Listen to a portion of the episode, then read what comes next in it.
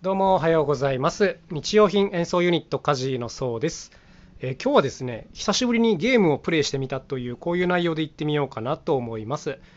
あのー僕小学生の頃はね、家にまあ、テレビゲームがあってもうすっごい好きでね、ずっとやってたんですけども、まあ、やっぱりね、こう中学生、高校生となってくると部活とか始まってそういうのがまあストップしまして。まあ大人になってからはもうとんとやらないですね。あ、でもあれだな。一回スマホゲームで、なんだっけ、パズル系のやつとかにえらいハマっちゃったことがあってですね。いかん、時間をめちゃくちゃ吸い取られてると思って、まあ、あの、きっぱりやめたんですけども、はい。じゃあなんで今回また新たにゲームに手を出してるのかっていうと、もうこれはね、ブロックチェーンのお勉強のために手を出したんですね。うん、どういうことかっていうと、もうこちらでも何回も言っているね、NFT っていう、まあ、コピーできないデジタルデータみたいなものをがあるんですけど、その NFT がよく使われてるのってそのゲームっていうふうに言われてるんですよ。例えばこうゲームの中のとあるアイテムがこう何ていうんですか世界で一つだけしか出ないアイテムとかあるわけですよ。でそういうのをこう NFT 形式で保護していてそれの売買っていうのが実際に行われてるっていう話なんですね。だから実は NFT っていうのはあのゲームとすごく相性が良いっていうことを言われてるんですよ。で、まあ、最初の時はへえそうなんだぐらいだったんですけど、まあ、いざいろいろ勉強していくとですねいやこれはなんか自分自身もそのゲームをプレイしてみた方がなんか直感的に理解できるかもなと思って、まあ、やってみることにしました。でとりあえず出てきた2つを今触ってるという感じで、えー、と1つはですね CryptoSpells か。 CryptoSpells という、まあ、カードゲームですね。でもう1個が、えー My Crypto Heroes という、まあ、RPG っぽいやつですね。でどっちも本当にあのついさっき触ったばっかりなんで全然まだまだあの感想とかは特に 何もっていう感じなんですけどもあのーやっぱりねでも思ったのはあのゲーム形式にすることによってなんか人はこう自らあの頑張って知識を取りに行くなっていうことです。うん、どういうことかっていうと例えばこのブロックチェーンとか NFT に関してもねあの関心を持って調べる人はいいんですけどそういう人ってやっぱりあの少数派だと思うんですね。どうしてもこのお勉強っていう感じになってくるし、なんか理解できない部分に当たると、うん、もういいやってなっちゃいがちなんですよね。うん、で、どうしてもそのある程度の忍耐強さとか興味がないとあの理解するまでにあのちょっと難しいなと思うんですけども、やっぱりね、あのこういうゲームだと、あの、なんか楽しんで忍耐する感覚がありますね。うん、今回もね、最初にやってみたのがクリプトスペルズという、まあ、カードゲームの方だったんですけどとりあえずこう最初に初期設定をして入るわけですがあのねまあ僕のやり方のせいかもしれないですけどあんまり細かいチュートリアル説明とかないんですよ。でとりあえずあのフリーバトルみたいなものにいきなりこう放り込まれてですね。でえこれどういうルールなんやろみたいなところからこう自分でこういろいろ触りながら試していくというやり方なんですよ。で何回かやってるとああこれがこういう動きをするんだなとかああこの数字ってそういう意味なんだとかなんかこういうのがあのだんだん理解できてくるんですけどなんか最初からねこう見落としただけかもしれないですけど親切に全部説明されてるわけではないからあの自分でこう試しながらこう探っていくっていうことになるわけですよね。まあその辺りはやっぱ上手に設計されててなんとなくでもこう理解できていくような構成になっているんですけどもでだんだんこうゲームのルールが分かってきてでこうカードゲームっていうのはやっぱりこう何ですかレアカードとかあるわけですよ。うん、でこういうのがいわゆるあのソーシャルゲームのガチャみたいな感じでもらえるやつもありますがまああのこういったものを何て言うんですかねそのレアなカードを、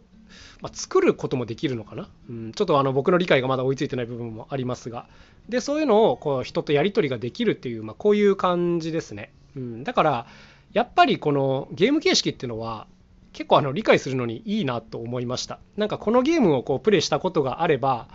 何ていうんですかね、いや、あのカードがあの NFT でいくらで売られてんだよねみたいな会話が普通に成立するなっていうことなんですよ。なんか実生活でこうそんな会話しないと思うんですけども、やっぱゲームやりながらだと、あのカードはもう複製不可能で、今誰それが持ってるらしいとか、あのこういうのがなんか直感的にやっぱ理解できるんで、やっぱすごくいいなと思いました、これは。だから何か人に勧めるときに、まずはこのゲームをプレイしてみるといいんじゃないみたいな方が、なんかこう説明のハードルが低いかもしれないなという、そんな感じですね。はい。で、もう1個の、えーマイクリフトヒーローズか。こっちはね、ちょっとまだあの本当に情報量が多すぎて、まだ本当に何が何だかっていう感じなんですけども、まあ、こちらもだからやっぱ似たような感じなのかな。あのいろんなヒーローを集めることができるような感じの、あのドット絵っぽいね、可愛らしい RPG なんですけども、うん。まあこれもね、もうちょっとやり込んで人に説明できるぐらいになってみようかなというふうには思っています。あの僕の、まあ、勘違いでなければね、どちらも基本パソコンベースで遊ぶのかな、スマホ版あるかもしれないんですが、僕の持ってる Android ではちょっとアプリが出てこなかったので、まあ、もしかしたら iOS であるのか、もしくは基本パソコンでプレイっていうことなのか、ちょっとあのどちらかまだ分かってないんですけども、あのどっちもね、簡単に始めることができますが、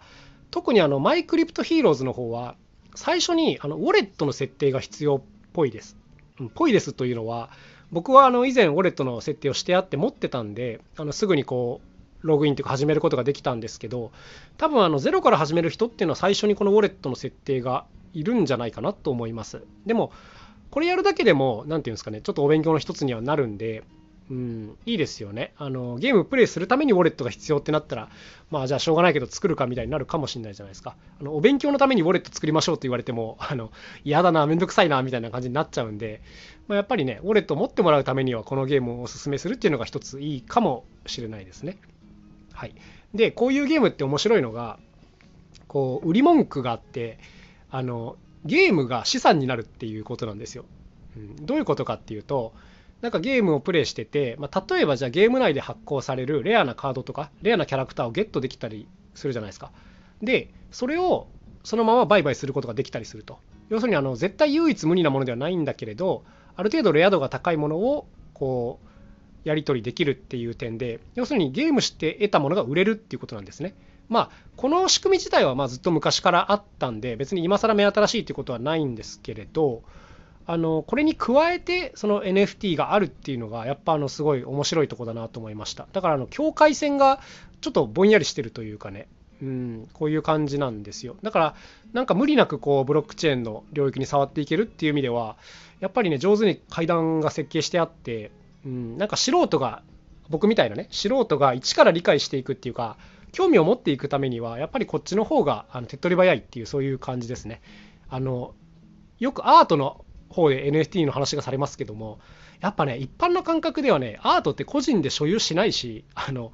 で結局なんでそれが必要なのっていうのがあのどうしてもねこう説明しても伝わんないなーっていう感じがするんですけどもやっぱりこのゲームの中でいいプレーをしたいからあのレアなものをゲットするっていう感覚はあの多くの人にこれは通じる感覚だなと思うのでやっぱりこう話の順番としてはこっちの方がいいよなっていうことで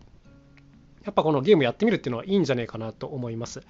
だからあブロックチェーンとか NFT に興味のある人はね、まあ、もうやってる人も多いかもしれませんがこのなんかゲームから入ってみるっていうのはいいかもしれないですね。で多分やっていくとそのうちあこれはこれの登録が必要だなとか、うん、あこれは別の場所で買わなきゃいけないなとかそういうのが出てくると思うんで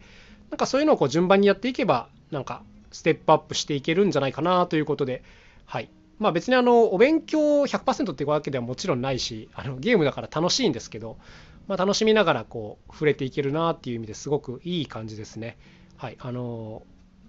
なんか朝まで朝まで今朝までねそのどうやって他の人にブロックチェーンのことが分かりやすく伝えられるんだろうってことをずっと考えてたんですけどこのゲームを人に勧めるっていうのは結構いい手かもしれないのでとりあえず自分がプレイしてあと Twitter とか Facebook とかこういうとこであのやってみてますっていうのをちょっとこう触れつつなんかゲームが好きな人がもうちょっとこっちの世界に入ってきてくれるといいかもなーっていう、まあ、そんな狙いです、まあ、だから自分がプレイしてることを隠さずにどんどんオープンにしていくというかね。といいんじゃないかなっていう、まあ、そんなところですね。何事もこうやっぱゲーム形式だと覚えやすいですね正直。あの子供の頃今思い出したんですけどブラインドタッチを習得するために友達の家であの特打ちっていうソフトをやってたことを思い出しました。